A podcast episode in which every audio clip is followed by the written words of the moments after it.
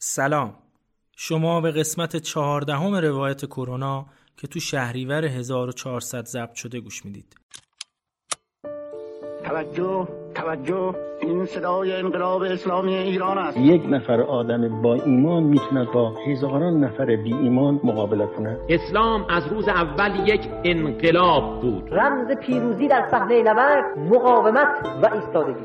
ما ملت شهادتیم. ما ملت امام حسینیم. بیا و بعثت دیگر باری انسان را تماشا کن. خداوند بار دیگر توبه انسان را پذیرفته. این ملتی است که خدای متعال اراده کرده که این ملت رو پیروز کنه. شما به رادیو روایت گوش می‌کنید. صدای خانه طلاب جوان. سال 1342 نیمه های شب سروان هوشنگ کمالی وقتی امام خمینی رو به سمت ماشین ساواک هدایت می‌کرد ازش پرسید پس یارای شما کجان؟ و امام در جواب گفت یارای من تو گهواره های مادراشونن. توی این قسمت روایت کرونا می‌خوایم خاطرات دختری رو بشنویم که دوازده سال بعد از فوت امام به دنیا اومد. تو چهارده سالگی به عشق خدمت به مردم وارد بیمارستان شد و تو چهار تا پیک کرونا مشغول خدمت بود. فاطمه خانم روایت ما جهاد رو از پدری که مدافع حرم هست و عموی شهیدش یاد گرفت. اسفند ماه یادم چهارشنبه بود که من از مدرسه اومدم خونه شنیده بودم که ویروسی به نام کرونا اومده. اخبار اعلام کرده بود که دوتا کشته داده و بیشتر از خود ویروس اون ترسش بود که خیلی فراگیر بود بین مردم. و منم مثلا فکر نمی کردم که اون روز روز آخری بود که من رفتم مدرسه. بعدا بعد چند روز توی فضای مجازی شنیده بودم که یه سری طلاب خودجوش وارد بیمارستان شدن و دارن جهادی خدمت می‌کنن. منم خیلی دوست داشتم که یه نشونی ازشون پیدا کنم بهشون ملحق باشم. که به طور اتفاقی داخل گروه هم تو فضای مجازی یه فراخانی می‌بینم برای همین جذب نیروی بیمارستان. و شماره که داخل پیامه بود تماس می‌گیرم چند به همه شماره زنگ می‌زنم تا جواب میدن. و پشت خطم خیلی خدا خدا می‌کردم که سنم و نپرسن و شرایط سنی نداشته باشه و بعد حالا زنگ زدن پیامک دادن. یه جلسه توجیهی بود که گذاشته بودن رفتم شرکت کردم. حدود سه چهار روز بعد از جلسه توجیهی بود که بیمارستان رفتم. و خانواده هم بیشتر به خصوص پدرم خیلی مخالفت می‌کرد به خاطر سن کمم گفت که میری بیمارستان رعایت نمی کنی مبتلا میشی به دیگران هم انتقال میدی. منم به بابا می‌گفتم زمان دفاع مقدسم یه جبهه نوجوانا و دانش آموزا بودن که می‌رفتن. حتی خیلی هاشون مثل امثال شهید فهمیده سنشون از منم کمتر بود. وقتی بابا می‌گفتم که بیمارستان هممون گام میپوشیم ماسک داریم شیلد می‌زنیم دیگه پدرم راضی شد و رضایتنامه برام نوشت. منم خیلی ذوق کردم و خوشحال شدم. یه هیجان خاصی داشتم. چون یه خیال خودم بیمارستان رو خط مقدم و جبهه فرض می‌کردم. شب قبل از اعزامم به بیمارستان به دوستای صمیمی پیامک میدم حلالیت میطلبم و موقع رفتنم به بیمارستان مادرم از زیر قرآن ردم می‌کنه و قبل از اینکه بخوام بیمارستان برم اول گلزار شهدا رفتم. مزار عمو شهیدم مدافع حرم و چند تا شهید گمنامی که داخل گلزار بود میرم. از خود شهدا اذن و مدد بگیرم خودشون کمکم کنن. حضورم داخل بیمارستان موثر باشه و بتونم راهشون رو ادامه بدم. شیفت اولم بیمارستان فرغانی رفتم. اسفند پیار سال اون اوایل واقعا روح و وحشت عجیبی بین مردم موج می‌زد. حتی خیلی هم خیابونی که توش بیمارستان کرونایی رد بشن. البته اون شیفت اولم یه کوچولو ترس داشتم. خیلی صحنه رو از نزدیک دیدم. خیلی چیزایی که تو کتابا راجع به مرگ خونده بودم و تو بیمارستان به چشم خودم دیدم. یا وقتی با بیماری که با هم کلی صحبت کرده بودیم کاراشو انجام داده بودم. با هم صمیمی شده بودیم.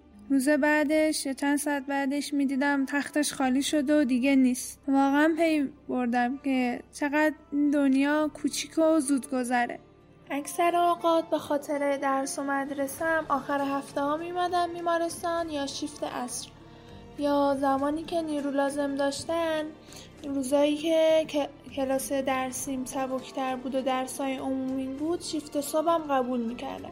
سعی می‌کردم هم گروه کلاس درسیم حضور داشته باشم و هم به بیمارا خدمت کنم. واقعا از خدمت کردن به بیمارا لذت میبردم. حتی خیلی وقتا به مسئولمون اصرار می‌کردم که به من بیشتر شیف بده.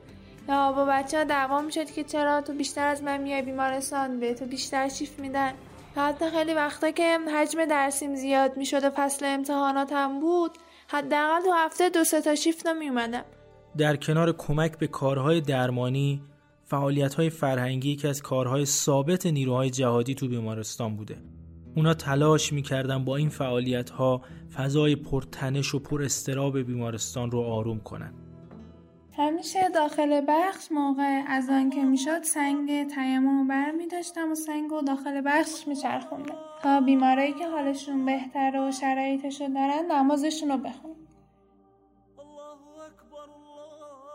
خیلی هم بیمارا استقبال می‌کردن و می‌گفتن خدا خیرت بده. چند روز بود نماز نخونده بودیم. نمازم قضا شده بود. دستت درد نکنه و کلی تشکر می‌کردن. یا بعضی بیمارا دیگه منتظر بودن من سنگ تیمم براشون بیارم. یا خیلی از بیمارا خواهش می‌کردن می‌گفتن اگه میشه سنگ بیار بذار اتاق کنارمون خودمون موقع اذان نمازمون رو بخونیم. البته این سنگ رو برای هر بیماری هم ضد عفونی می‌کردیم دوست داشتم توی محیط بیمارستان به علاوه کار درمانی که انجام میدیم یه کار فرهنگی هم بکنیم. چون به نظرم واقعا تو روی بیمارا خیلی اثر گذاره پیک سوم یادمه برای جشن ولایت اهدی امام زمان خودمون ما جهادی ها خودجوش یه چیزی مثل موکت ورودی بیمارستان زدیم. پدرم هم خیلی کمکمون کرد. باند آورده بود از طریق همون بانده مولودی و سرود آهنگ امام زمانی تو همون حیات بیمارستان پخش کردیم. یا برای ولادت حضرت زینب به تعداد همه پرستارا کتاب حاج قاسم خریدیم. که کتابا هم همه روبان پیچ کردیم فکر کنم حدود دیویس نسخه می‌شد. حالا دقیق یادم نیست تعدادشون که به همراه شیرینی دوباره بین پرستارا پخش کرد ایام محرم طلبای جهادی نذاشتن که محیط بیمارستان به دور از فضای محرم بمونه. و هر کدوم از نیروهای جهادی علم به دست با یه آرایش زیبایی وارد اتاق بیماران می شدن و نوه خانی می کردن. بیمارا هم انگار که منتظر یه بهانه بودن برای توسل به امام حسین. به سرعت اشک چشمشون سرازیر می‌شد و زیر لب زمزمه می‌کردن. و یه حس و حال خیلی قشنگی تو محیط بخش حاکم می‌شد. یا کلا چیفتای بیمارستانم و همیشه به یاد و نیابت از یه شهید می اگه قرار اجر قربی به هم برسه هدیه به اون شهید بشه تا خود شهید به کارم برکت بده. یه چند باری هم با بچه های پایگاهمون جمع شدیم خودمون پول رو هم گذاشتیم بانی جور کردیم. خودم جهادی چند کیلو هویج و سیب گرفتیم. همه هویجا رو شستیم چند تا دستگاه آب میوهگیری هم جور شد. می هویجا رو خورد کردیم آبشون رو گرفتیم تو بطری ریختیم.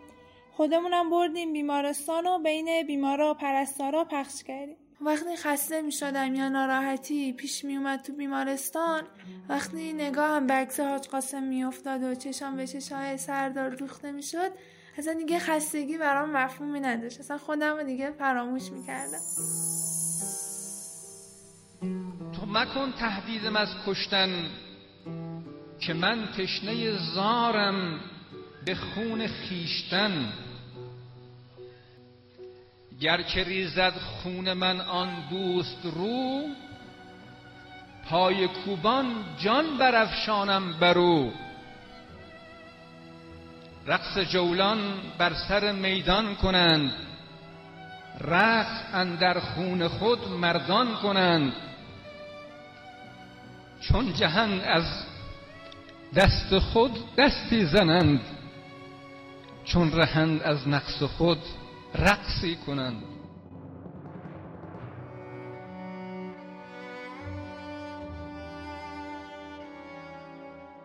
بار اولم بود که بیمار بد حال می‌دیدم و قرار بود این بیمارا رو گاواش کنم. یعنی از طریق بینی بهشون غذا بدم. موقع گاواش کردن بیمارا دستگاه اکسیژن خون و ضربانشون اکسیژن خون بیمارا بالا و پایین می‌شد. خب یه ذره اون استراب و ترس رو داشتم. اما به مرور زمان شیفتای بعد و بخصوص پیکای بعد اصلا دیگه همچین ترسی وجود نداشت. وقتی که سفارش و خواهش های همراه بیمارا رو می‌دیدم حس می‌کردم این بار مسئولیتم چند برابر میشه. پرستارا و پرسنل جهادی صدامون می‌کردن. خب یه اسم خیلی دوست داشتم. ما یه اسم رویشون هم سنگینی می‌کرد. که آیا واقعا لیاقت این سمت رو دارم یا نه؟ فاطمه خانم از فعالیت هایی که تو بیمارستان انجام می‌داد برای مادرش تعریف می‌کرد تا اینکه مادرش رو هم ترغیب کرد تا به عنوان نیروی جهادی پا به بیمارستان های کرونایی بذاره. وقتی از بیمارستان اومدم خونه و از اتفاقایی که افتاده بود و شرایط بیمارستان برای مادرم تعریف کردم اینکه چقدر بیماران نیاز به همراه دارن مادرم هم ترغیب شد که بیاد بیمارستان. پدرم می‌گفت که یا من یا مادرم یکیمون بره بیمارستان. یکی بمونه. و من دیدم چون مادرم بخاطر رشته دانشگاهیش تو محیط بیمارستان تخصص داره کارایش بیشتر از من و بیشتر از من می‌تونه خدمت کنه. دیگه کلا مامانم هم جهادی شد و بخاطر همین من دیگه به جای بیمارستان کارگاه ماسکسوزی می‌رفتم. مادرم هم بیمارستان فرقانی و اکثر اوقات شیفت صبح می‌رفت. حدود دو ماه کارگاه ماسوزی تو حوزه حضرت آمنه می‌رفتم که اونجا هم ماسک هم گام میدوختیم. و اون اوایل چون اصلا خیاطی بلد نبودم کمککار و دستیار خیاطا بودم و بیشتر برش می‌دادم. وقتی یاد اون روزا میافتم با خودم میگم ای کاش بیشتر خدمت کرده بودم. و وقتی یه بیماری فوت می‌شد یه حسرت رو دلم میمون که ای کاش بیشتر وقت گذاشته بودم و رسیدگی می‌کردم. یا شیفتای بیشتری و بالا سر بیماره بودم.